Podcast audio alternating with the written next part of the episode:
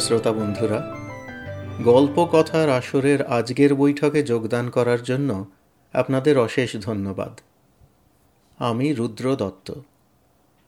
আজকে পাঠ করব পরশুরামের একটি গল্প, অটলবাবুর অন্তিম চিন্তা। কিছুদিন আগে পরশুরামেরই আরেকটি গল্প গামানুষ জাতির কথা পাঠ করেছিলাম। তাতে এক জায়গায় ব্যঙ্গ সহকারে পরশুরাম লিখেছেন, বিভিন্ন মানুষ মারা গেলে তাদের কি গতি হয়, সেটা কে কি বিশ্বাস করে, তার উপরে নির্ভর করে। আবার ভূষণ্ডীর মাঠে গল্পে দেখেছি যে, নানা ধরনের পরলোকগত বিশ্বাস, ধর্মের অনুশাসন ইত্যাদি সবকটির একসঙ্গে মানে করা এবং মানা যে যুক্তিগতভাবে প্রায় অসম্ভব, সেই নিয়েও পরশুরাম একটু মুচকি হেসেছেন। আজকের গল্পটিতেও পরশুরামের একই ধরনের চিন্তাভাবনা প্রকাশ পাচ্ছে। পরশুরাম যে কত গভীরভাবে এই কথাগুলি ভেবে তারপরে তিনি নিজে কি বিশ্বাস করবেন, না করবেন, কি বিশ্বাসযোগ্য আর কি বিশ্বাসের যোগ্য নয়, সেটা ঠিক করেছিলেন, তা এই গল্পগুলি পড়লেই বোঝা যায়। এই গল্পের প্রধান চরিত্র অটলবাবু একটু অদ্ভুত চরিত্র। কিন্তু তাঁর অদ্ভুতত্ব আপনারা গল্পের মধ্যেই শুনতে পাবেন। তাহলে আরম্ভ করছি আজকের পাঠ। অটল বাবুর অন্তিম চিন্তা।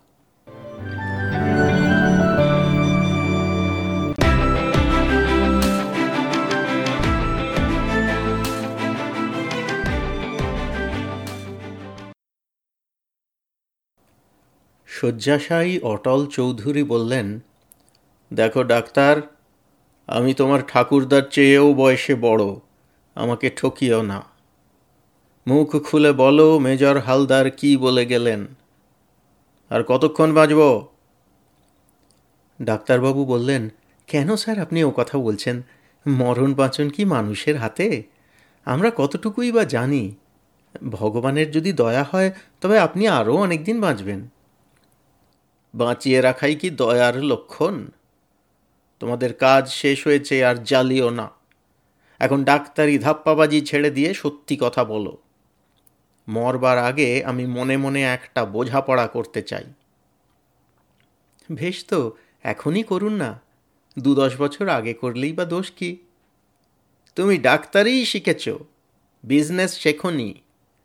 আরে বছর শেষ না হলে কি সাল তামামি হিসেব নিকেশ করা যায়? ঠিক মরবার আগেই জীবনের লাভ লোকসান খতাতে চাই। অবশ্য যদি জ্ঞান থাকে। এমন সময় পুরুত ঠাকুর হরিপদ ভট্টাচার্য এসে বললেন, কর্তাবাবু, প্রায়শ্চিত্তটা হয়ে যাক, মনে শান্তি পাবেন। কেন বাবু আমি কি মানুষ খুন করেছি, না পরস্ত্রী হরণ করেছি, না চুরি ডাকাতি, জাল জুয়াচুরি আর মাদুলির ব্যবসা করেছি? হরিপদ জীব কেটে বললেন ছিছি আপনার মতো সাধু পুরুষ কজন আছেন? তবে কি না, সকলেরই অজ্ঞানকৃত পাপ কিছু কিছু থাকে, তার জন্যই প্রায়শ্চিত্ত। দেখো ভট্টাচার্য, আমি ধর্মপুত্র যুধিষ্ঠির নই। ভদ্রলোকের যতটুকু দুষ্কর্ম না করলে চলে না, ততটুকু করেছি। তার জন্য আমার কিছুমাত্র খেদ নেই, নরকের ভয়ও নেই। তবে প্রায়শ্চিত্ত করলে তোমরা যদি মনে শান্তি পাও, তো করতে পারো। কিন্তু এখানে নয়। নিচে পুজোর দালানে করো গিয়ে।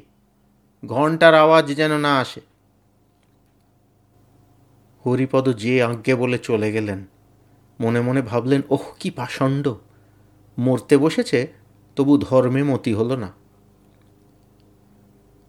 অটলবাবুর পৌত্রী রাধারানী এসে বললে, দাদাবাবু, বৃন্দাবন বাবাজি তাঁর কীর্তনের দল নিয়ে এসেছেন। মা জিজ্ঞাসা করলে, তুমি একটু নাম শুনবে কি? খবরদার। আমি এখন নিরিবিলিতে থাকতে চাই। চেঁচামেচি ভালো লাগে না। শ্রাদ্ধের দিন যত খুশি কীর্তন শুনিস। শীতল বাতাস ভালো লাগে না সখী, আমার বুকের পাঁজর ঝাঁঝর হলো, যত সব ন্যাকামি। রাধারানী ঠোঁট বেঁকিয়ে চলে গেল। ডাক্তার বললেন, স্যার, আপনি বড় বেশি কথা বলছেন। রাত হয়েছে, এখন চুপ করে একটু ঘুমাবার চেষ্টা করুন। বেশি কথা তোমরাই বলছো। আর দেরি করো না। যা জিজ্ঞাসা করেছি তার স্পষ্ট উত্তর দাও। ডাক্তার তাঁর স্টেথোস্কোপের নল চটকাতে চটকাতে বললেন দু চার ঘণ্টা হতে পারে দু চার দিনও হতে পারে। ঠিক বলা অসম্ভব। ইঞ্জেকশনটা দিয়ে দিই, আপনি অক্সিজেন শুঁকতে থাকুন, কষ্ট কমবে। যথা কর্তব্য করে ডাক্তার অটলবাবুর বিধবা পুত্রবধূকে বললেন, হুঁশিয়ার হয়ে থাকতে হবে। আজ রাত বোধহয় কাটবে না। নার্স, ওর ঘরে থাকুক, আমি এই পাশের ঘরে রইলুম। অটলবাবু অত্যন্ত হিসাবী লোক। আজীবন নানা রকম কারবার করেছেন। তার বয়স আশি পেরিয়েছে। শরীর রোগে অবসন্ন, কিন্তু বুদ্ধি ঠিক আছে। মরণ আসন্ন জেনে তিনি মনে মনে ইহলোকের ব্যালেন্স শিট এবং পরলোকের একটা আন্দাজি প্রসপেক্টাস খাড়া করবার চেষ্টা করতে লাগলেন। অটলবাবুর মনে পড়ল, বহুকাল পূর্বে কলেজে পড়বার সময় মৃচ্ছকটিকের একটি শ্লোক তার ভালো লেগেছিল। সুখং হি দুঃখান্নভূয় শোভতে ঘনান্ধকারেষ্বিব দীপদর্শনম। সুখাত্তুয় याति নরো দরিদ্রতাং ধৃতং শরীরেণ মৃত সজীবতি। দুঃখ অনুভবের পরই সুখ শোভা পায়, যেমন ঘোর অন্ধকারে দীপ দর্শন। কিন্তু যে লোক সুখ ভোগের পর দরিদ্রতা পায়, সে শরীর ধারণ করে মৃতের ন্যায় জীবিত থাকে। অটলবাবু ভাবলেন, ভুল, মস্ত ভুল। তিনি প্রথম ও মধ্য জীবনে বিস্তর সুখ ভোগ করেছেন, কিন্তু শেষ বয়সে অনেক দুঃখ পেয়েছেন। তাকে স্ত্রী পুত্রাদি আত্মীয় বিয়োগের শোক এবং ব্যবসায় বড় রকম লোকসান সইতে হয়েছে। সর্বশান্ত না হলেও তিনি আগের তুলনায় দরিদ্র হয়েছেন। বয়স যত বাড়ে, সময় ততই ছোট হয়ে যায়। অন্তিমকালে অটলবাবুর মনে হচ্ছে তার সমস্ত জীবন মুহূর্ত মাত্র সমস্ত সুখ দুঃখ তিনি একসঙ্গেই ভোগ করেছেন এবং সবই এখন স্পষ্ট হয়ে উঠেছে। সুখ ভোগের পর দুঃখ পেয়েছেন, শুধু এই কারণেই সুখের চেয়ে দুঃখকে বড় মনে করবেন কেন? জীবনের খাতায় লাভ, লোকসান দুই পাকা কালিতে লেখা রয়েছে। তাতে দেখা যায়, তার খরচের তুলনায় জমাই বেশি। মোটের উপর তিনি বঞ্চিত হননি। অন্য লোকে যাই বলুক, তিনি নিজেকে ভাগ্যবান মনে করতে পারেন। কিন্তু একটা খটকা দেখা যাচ্ছে। তিনি নিজে ভাগ্যবান হলেও যারা তাঁর অত্যন্ত প্রিয়জন ছিল, তারা হতভাগ্য। অনেকে বহু দুঃখ পেয়ে অকালে মরেছে। তাঁদের দুঃখ অটলবাবু নিজের বলেই মনে করেন এবং তা লোকসানের দিকে ফেললে লাভের অঙ্ক খুব কমে যায়। শুধু তাই নয়, অন্যান্য যেসব লোককে তিনি আজীবন আশেপাশে দেখেছেন, তাদেরও অনেকে কষ্ট ভোগ করেছে। পূর্বে তাদের কথা তিনি ভাবেননি, কিন্তু এখন মনে হচ্ছে তারাও নিতান্ত আপনজন। তাদের দুঃখও যদি নিজের বলে ধরেন, তবে জমা খরচ কষলে লোকসানই দেখা যায়। অটলবাবু স্থির করতে পারলেন না, তিনি জীবনে মোটের উপর সুখ বেশি পেয়েছেন কি দুঃখ বেশি পেয়েছেন। তিনি যদি ভক্ত হতেন, তবে বলতে পারতেন ধন্য হরি রাজ্য পাটে ধন্য হরি শ্মশান ঘাটে ভগবান যা করেন তা মঙ্গলের জন্যই করেন, এই খ্রিস্টানি প্রবোধ বাক্যে তিনি বিশ্বাস করতে পারেননি। অটলবাবু শুনেছেন, যিনি পরমহংস, তিনি সমস্ত জীবের সুখ দুঃখ নিজের বলেই মনে করেন। সুখ আর দুঃখে কাটাকাটি হয়ে যায়, তার ফলে তিনি সুখীও হন না, দুঃখীও হন না। কিন্তু অটলবাবু পরমহংস নন। তাছাড়া তিনি জগতে সুখের চেয়ে দুঃখই বেশি দেখতে পান।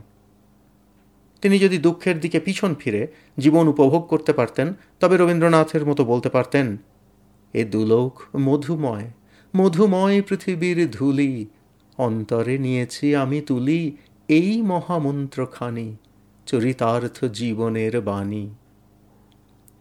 দিনে দিনে পেয়েছিনু সত্যের যা কিছু উপহার, মধুরসে ক্ষয় নাই তার। তাই এই মন্ত্রবাণী মৃত্যুর শেষের প্রান্তে বাজে, সব ক্ষতি মিথ্যা করি অনন্তের আনন্দে বিরাজে।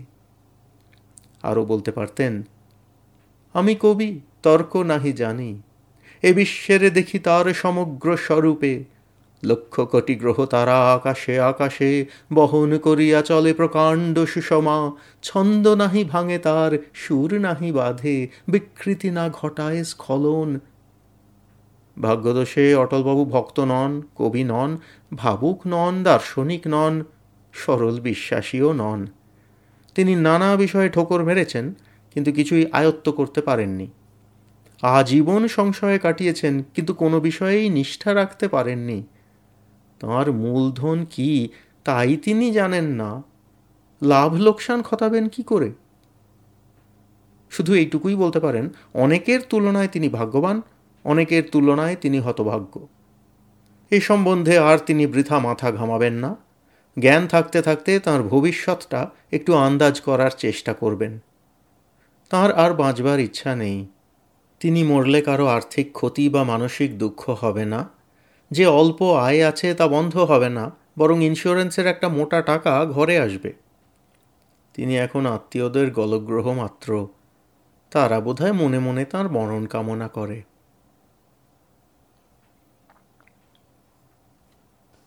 অটলবাবু কি আবার জন্মাবেন? তার গত জন্মের কথা কিছুই মনে নেই। জাতিস্বর লোকের বিবরণ মাঝে মাঝে খবরের কাগজে পাওয়া যায়, কিন্তু তা মোটেই বিশ্বাস্য নয়। মালবীয়জির যখন কায়কল্প চিকিৎসা চলছিল, তখন এক বিখ্যাত সংবাদপত্রের নিজস্ব সংবাদদাতা খবর পাঠাচ্ছিলেন, পণ্ডিতজির পাকা চুল সমস্ত কালো হয়ে গেছে, নূতন দাঁতও উঠছে। নির্জলা মিথ্যা কথা লিখতে এদের বাধে না। যদি পুনর্জন্মের কথা মনে না থাকে, তবে এক জন্মের রামবাবুই যে অন্য জন্মে শ্যামবাবু হয়েছেন তার প্রমাণ কি? তারপর স্বর্গমর্ত। তিনি এক পাদ্রির কাছে শুনেছিলেন যীশুখ্রিস্টের স্মরণ নিলে অনন্ত স্বর্গ, না নিলে অনন্ত নরক। এরকম ছেলে মানুষই কথায় ভুলবেন, অটলবাবু এমন বোকা নন। আমাদের পুরাণে আছে, যার পাপ অল্প, সে আগে অল্পকাল নরক ভোগ করে, তারপর দীর্ঘকাল স্বর্গ ভোগ করে পুণ্য ক্ষয় হলে আবার জন্মায়। যার পুণ্য অল্প, সে অল্পকাল স্বর্গবাসের পর দীর্ঘকাল নরকবাস করে তারপর আবার জন্মায়। এই মত খ্রিস্টানি মতের চেয়ে ভালো, কিন্তু মানুষের পাপ পুণ্য মাপা হবে কি করে? পাপ পুণ্য তো যুগে যুগে বদলাচ্ছে। পঞ্চাশ ষাট বৎসর আগে মুরগি খেলে পাপ হতো। এখন আর হয় না। পুরাকালের হিন্দুরা অন্যান্য নিষিদ্ধ মাংসও খেত। ভবিষ্যতে আবার খাবে, তার লক্ষণ দেখা যাচ্ছে। সবাই বলে, নরহত্যা মহাপাপ।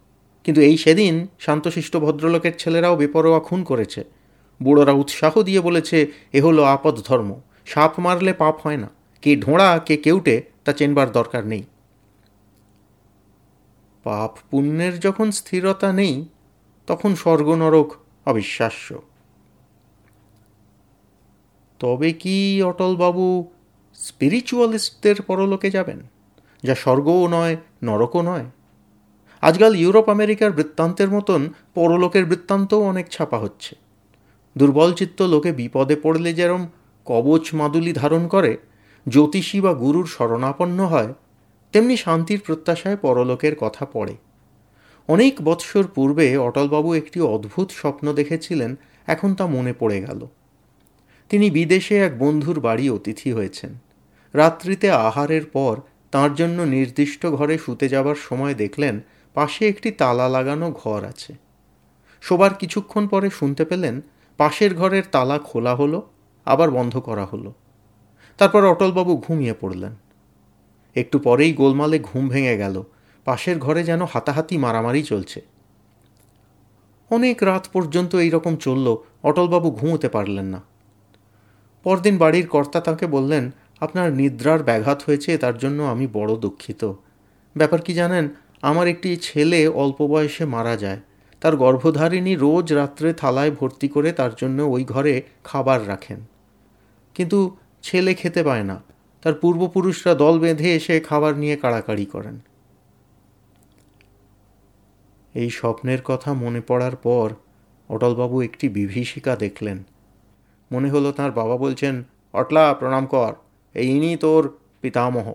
ইনি প্রপ্রীতামহ ইনি বৃদ্ধ প্রপ্রীতামহ ইনি অতিবৃদ্ধ ইত্যাদি ইত্যাদি অটলবাবু দেখলেন তার বংশের অসংখ্য ঊর্ধ্বতন স্ত্রী পুরুষ প্রণাম নেবার জন্য সামনে কিউ করে দাঁড়িয়ে আছেন ওই তার পাঁচ নম্বরের পূর্বপুরুষ প্রবল প্রতাপ জমিদার মাথায় টিকি কপালে রক্তচন্দনের ফোঁটা গলায় রুদ্রাক্ষ কাঁধে পৈতের গোছা পায়ে খড়ম দেখলেই বোধ হয় ব্যাটা ডাকাতের সর্দার নরবলি দিত ওই উনি যার দাঁতে মিশি, নাকে নথ, কানে মাকড়ের ঝালর, পায়ে বাঁকমল, কোমরে গোট। অটলবাবুর অতিবৃদ্ধ প্রমাতামহী। ও মাগে নিশ্চয়ই ডাইনি। সতীনপোকে বিষ খাইয়ে মেরেছিল। দলের মধ্যে সাধু পুরুষ আর সাধ্যী স্ত্রীও অনেকে আছেন। কিন্তু অটলবাবু তো ভালো মন্দ বেছে প্রণাম করতে পারেন না। তাছাড়া তাঁর বয়স এত হয়েছে যে কোনো গুরুজন আর বেঁচে নেই। তিনি প্রণাম করাই ভুলে গেছেন। ছেলেবেলায় তিনি তার বাবাকে দেখলে হুঁকো লুকোতেন। কিন্তু এখন এই পঙ্গপালের মতো পূর্বপুরুষদের খাতির করা তাঁর পক্ষে অসম্ভব। তাঁর প্রিয়জন এবং অপ্রিয়জনও পাশে এসে দাঁড়িয়েছে। কেউ হাসি মুখে, কেউ ছলছল চোখে, কেউ ভ্রুকুটি করে তাকে দেখছে। শুধু মানুষ নয়, মানুষের পিছনে অতি দূরে জন্তুর দলও রয়েছে। পশু, সরীসৃপ, মাছ, কৃমি, কীট, কীটাণু পর্যন্ত। এরাও তাঁর পূর্বপুরুষ। এরাও তাঁর জ্ঞাতি। সকলের সঙ্গেই তাঁর রক্তের যোগ আছে। কি ভয়ানক, ইহলোকের জনকয়েক আত্মীয় বন্ধুর সংস্রব ত্যাগ করে তাকে কি পরলোকের প্রেতারণ্যে বাস করতে হবে? ওখানে সঙ্গী রূপে কাকে তিনি বরণ করবেন, কাকে বর্জন করবেন? অটলবাবু অস্পষ্ট স্বরে বললেন, দূর হ দূর হ। নার্স কাছে এসে জিজ্ঞাসা করলে, আমায় ডাকছেন? অটলবাবু আবার বললেন, দূর হ দূর হ। নার্স বিরক্ত হয়ে তার চেয়ারে গিয়ে বসল। এবং আবার ঢুলতে লাগল। বিকারের ঘোর কাটিয়ে উঠে অটলবাবু ভাবতে লাগলেন, পুনর্জন্ম নয়, স্বর্গ নয় স্পিরিচুয়াল প্রেতলোকও নয়। কোথায় যাবেন? মৃত্যুর পর দেহ পঞ্চভূতে মিলিয়ে যায়। দেহের উপাদান পৃথিবীর জড় বস্তুতে লয়ে পায়। মৃত ব্যক্তির চেতনাও কি বিরাট বিশ্ব চেতনায় লীন হয়? আমি অটল চৌধুরী এই বোধ কি তখনও থাকবে? অটলবাবু আর ভাবতে পারেন না, মাথার মধ্যে সব গোলমাল হয়ে যাচ্ছে।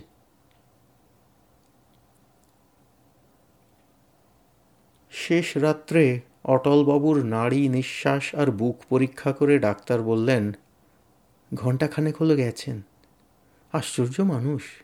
হরিনাম নয়, রামধুন নয়, তারক ব্রহ্ম নাম নয়, কিছুই শুনলেন না। ভদ্রলোক লাভ লোকসান কষতে কষতেই মরেছেন। বোধহয় হিসেব মেলাতে পারেননি। দেখুন না, ভ্রু একটু কুঁচকে রয়েছে। পুত্রবধূ বললেন, তা বেশ গেছেন। নিজেও বেশি দিন ভোগেননি আমাদেরও ভোগাননি চিকিৎসার খরচও তো কম নয়। অটলবাবুর কাগজপত্র হাঁটকে দেখে তার পৌত্র বললে হ্যাঁ বুড়ো ঠকিয়েছে। যা রেখে গেছে তা কিছুই নয়। অনুরক্ত বন্ধুরা বললেন, একটা ইন্দ্রপাত হলো। এমন খাঁটি মানুষ দেখা যায় না। ইনি স্বর্গে যাবেন না তো যাবে কে? কি বলেন দত্তমশাই? হারাধন দত্তমশাই পরলোক তত্ত্বজ্ঞ। যদিও পরলোক দেখবার সুযোগ এখনও পাননি। তিনি একটু চিন্তা করে বললেন, ওহো, স্বর্গে যাওয়া অত সহজ নয়। দরজা খোলা পাবেন না। উনি যে কিছুই মানতেন না। অ্যাস্ট্রাল প্লেনেই আটকে থাকবেন, ত্রিশঙ্কুর মতন। হরিপদ ভট্টাচ মনে মনে বললেন, তোমরা ছাই জানো, পাষণ্ড এতক্ষণ নরকে পৌঁছে গেছে। অটলবাবু কোথায় গেছেন, তা তিনিই জানেন, অথবা তিনিও জানেন না।